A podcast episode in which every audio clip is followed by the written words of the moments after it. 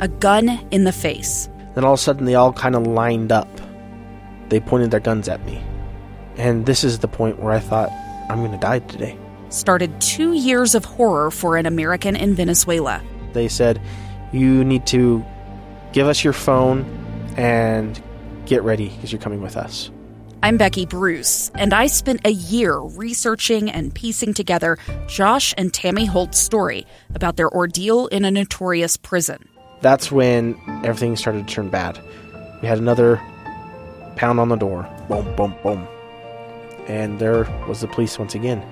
You can binge all of the episodes of Hope in Darkness on KSLPodcasts.com or wherever you get your podcasts.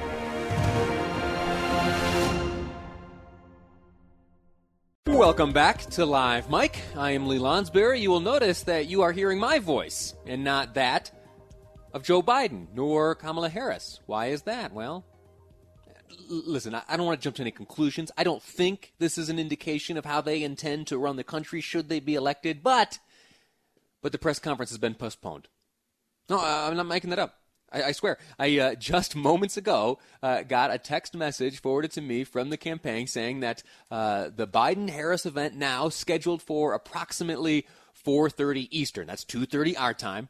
And so, as we've been led to believe throughout the morning, uh, the the press conference, which we expected to be kicking off right now, has been uh, postponed for a while. I'll tell you even more background info. Uh, yesterday, we were told that it was going to happen uh, even earlier in the day, and so this is the the second postponement. And uh, you know, I, I laugh and joke and uh, make light of that, but the the truth is, you, you never know. Uh, what leads to these postponements, and so uh, you know until you have a reason, you really shouldn't make jokes, as I've been doing, uh, because you just don't know. You don't know what's going on. And so uh, we will uh, bring it to you uh, as uh, it becomes available. When they take to the microphone, which now we expect to happen at about 2.30, uh, we'll, we'll then bring to you live the first joint appearance of Joe Biden and Kamala Harris as running mates. So uh, that's coming up. And in the meantime, I have a story for you. I- I've told you uh, much about my family. You know about how I met my wife uh, here at KSL. She was a, a television producer uh, for the morning uh, TV news. Uh, worked with the greats in the morning there, uh, and that was during a day when I was the producer of the Doug Wright program. Uh, each morning, uh, I would report for duty early, and she would be uh, producing her television program, and we would cross paths in the newsroom. And my rule had been forever, you know, you don't uh, you don't you don't socialize too much with the folks that you work. You don't date someone in, the workplace. My attitude forever had been that can only go poorly. Well, uh, when I met this one, uh, I had to throw the rules out the window, and so uh, thus commenced uh, an effort on my part uh, to court this young woman. Right? She had a reputation of being outdoorsy, an athlete of sorts, and I uh, was not so much, and I'm not now. Uh, but I've tried to I've tried to make up and tried to become uh, a little more fit in uh, in recent years.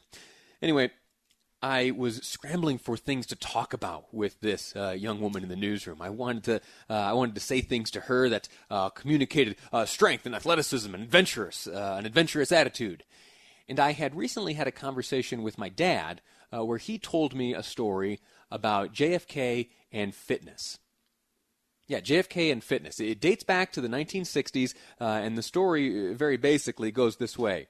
Uh, in, in in 1963, there were some conversations going on uh, about what should be the physical requirements of, uh, of a United States Marine. There had been some Roosevelt papers which indicated uh, a belief held by Roosevelt that a U.S. Marine ought to have the physical capabilities of traversing 50 miles on foot uh, over the course of three days. Well, uh, JFK, the president at the time, he uh, read those papers and thought, mm, you know what? Uh, three days, that's a, that's a long time. I think maybe, I think maybe a Marine should be able to cover 50 miles uh, in, in just one day. And not only that, I think, I think the members of my own cabinet should be able to cover 50 miles in one day.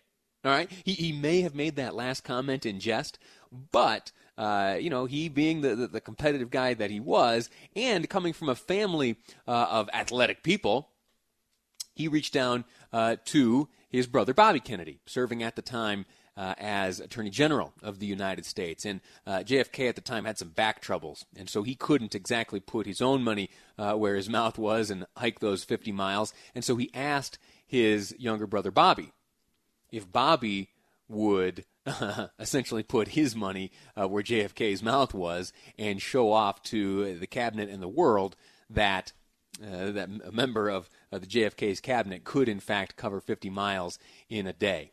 And so uh, Bobby said, "Okay, yeah, no problem. I can do that. No problem. No problem at all." And so that very day, wearing Oxfords and uh, a regular business suit, Bobby Kennedy, along with some advisors and a dog, uh, they set out to walk from Potomac, Maryland to Harper's Ferry, West Virginia. They did so uh, along a towpath that runs along a canal connecting Potomac, Maryland, and Harper's Ferry. And my dad told me that story. And in my effort to be impressive to this young woman I was courting, I sent her a link to an interview which was granted by one of those advisors who completed the 50 mile walk with Bobby Kennedy. And she, uh, she responded to it uh, by saying, Hey, you know, I think we could do that. And I thought, Whoa, whoa, hey, hold on a second. And I, I, thought it might be just fun to talk about a little bit of history here. Uh, and she says, No, no, no, we got to do it. And so it was that one of the first dates uh, between uh, myself and my wife, that one of our first dates was uh, walking 50 miles, replicating uh, what had been done by Bobby Kennedy in the 1960s. And so uh, there uh, is a little story about my background and how I got to get close to, to my wife. We have since traveled out to Washington, D.C., and we did exactly the walk uh, by, uh, by, by Bobby Kennedy. We did the 50 miles from Potomac, Maryland to Harper's Ferry, West Virginia. In fact, I uh, we did it with Bobby Kennedy's granddaughter. It was a fascinating, uh, fascinating experience. And what it did was, it made me aware of the absolute uh, affection for physical fitness held by the Kennedy family, specifically JFK, as he reinvigorated physical education here in the United States uh, ultimately uh, reestablishing the President's Council on Youth Fitness. In fact, uh, the, the, council distributed thousands of publicity kits to radio and TV stations encouraging physical fitness uh, and enlisted uh, Meredith Willson. And if you uh, are into musicals, you'll recognize that name, the creator of Broadway's The Music Man. The, the charge was to write a song for children to exercise to. The song, Chicken Fat, was then sung by the star of The Music Man, Robert Preston. Push up every morning, ten times push up, starting low. Once more on the rise, nuts to the flabby guys.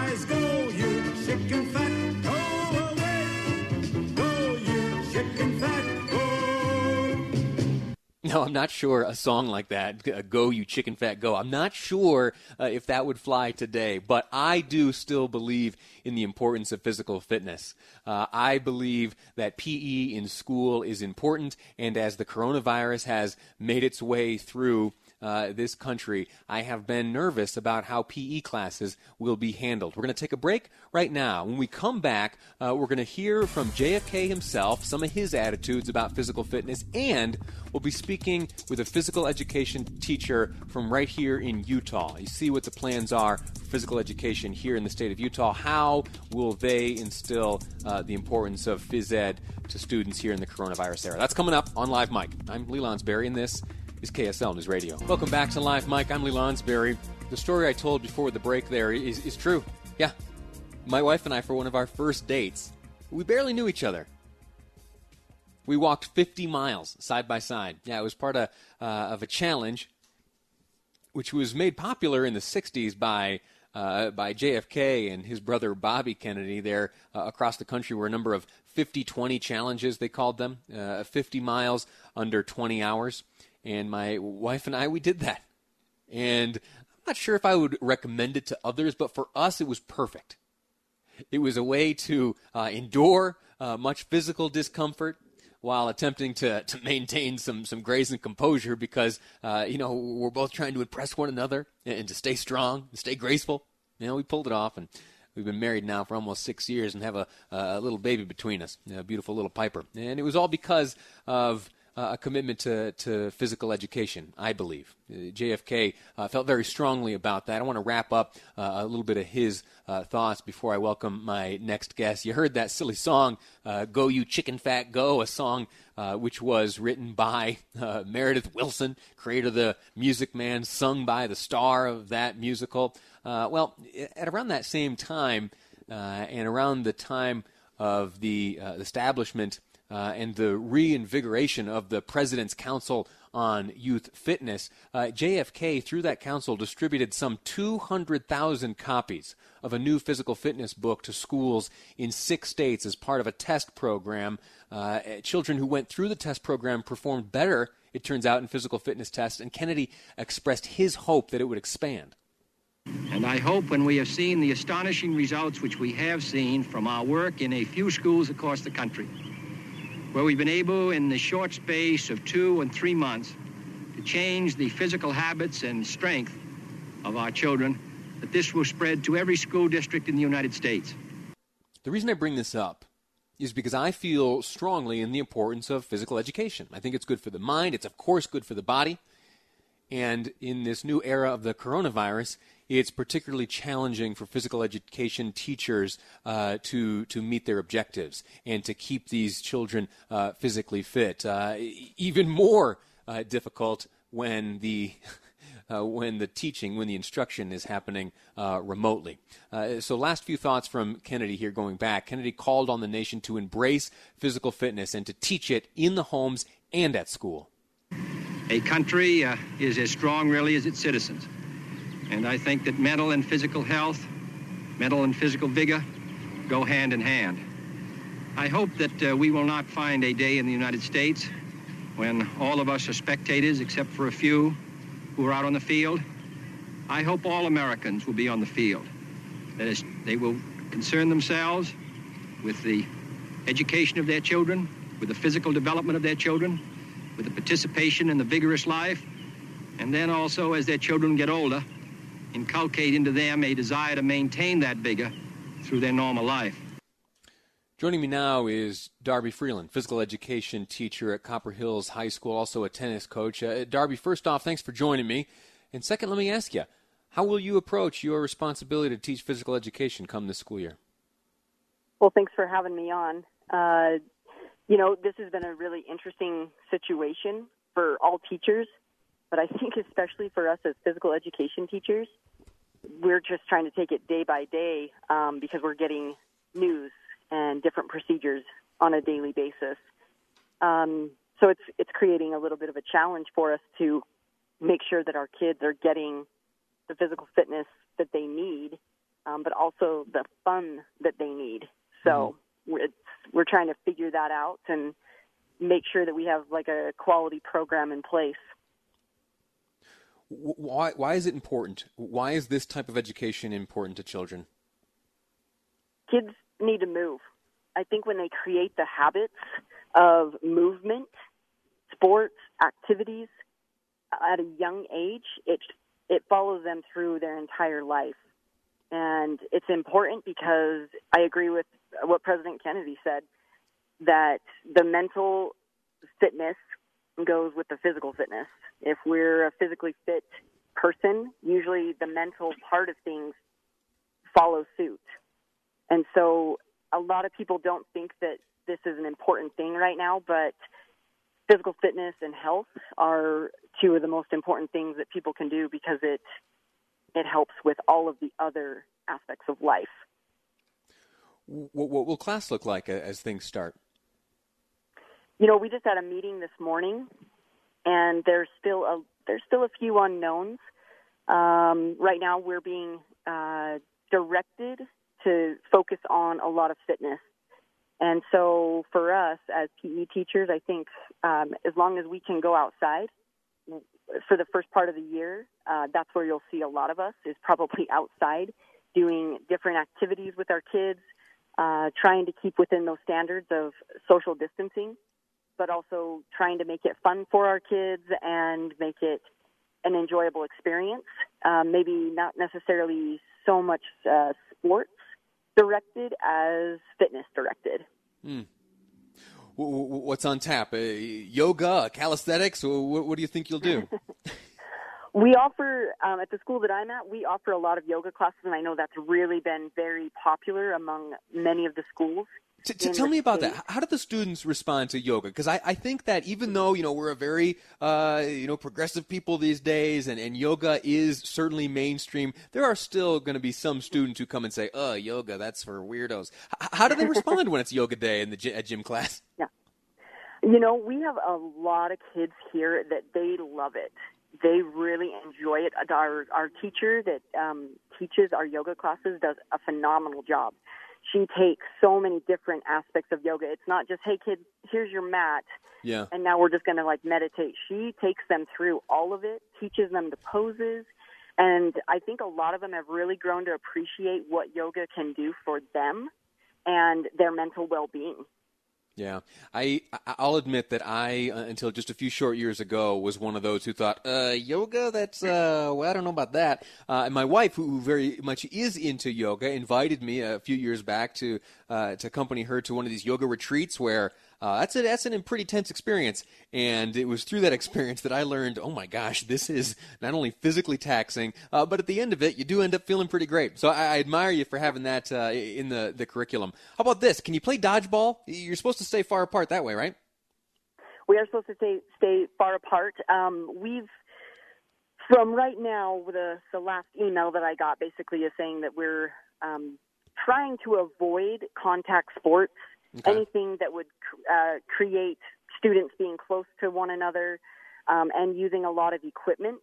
Yeah. So that's where that's kind of where the struggle is because for us, um, yeah, we can put them through a fitness curriculum, but I mean, a lot of kids take a team sports class because they want to play team sports in the class. Um, so I, I feel like we're probably going to have to find some creative juices here to make sure that we're um, meeting the kids' needs and also what they kind of view as a PE class. Yeah. Um, for for example, the for example the team sports class, they want to play team sports in the class, and so we're just going to have to find a way to do it uh, and do it safely. So we're still kind of in the planning stages um, and knowing what we can and cannot do. Yeah. Uh, well, listen, Darby, I admire you. I am grateful to you for the service you're rendering these children, and I don't envy the challenge you're facing, but uh, I'm confident you'll pull it off uh, and that the benefits experienced by these children will be great. And uh, for whatever it's worth, let me tell you that uh, that some of my uh, closest relationships and some of the teachers I look back on uh, the most fondly from my days uh, in junior high and high school, and even before that, were the gym teachers. I learned incredible mm-hmm. lessons from them, and they are important people in my life. And you occupy that role in the lives of those young people you teach. So thank you for that, yeah, and keep up you. the good work. Thank you. Very good. Uh, Darby Freeland, physical education teacher at Copper Hills High. How the heck are they going to pull off gym class in this new coronavirus era? Uh, I don't envy the responsibility of answering that question. Uh, quick break. When we return, we're going to pick up a conversation that started yesterday, and it has to do with guns in airports. How do they get there? Why? The, the answer I'll propose might surprise you. I'll share it with you next on Live Mic. I'm Lee Lonsberry, and this is KSL News Radio.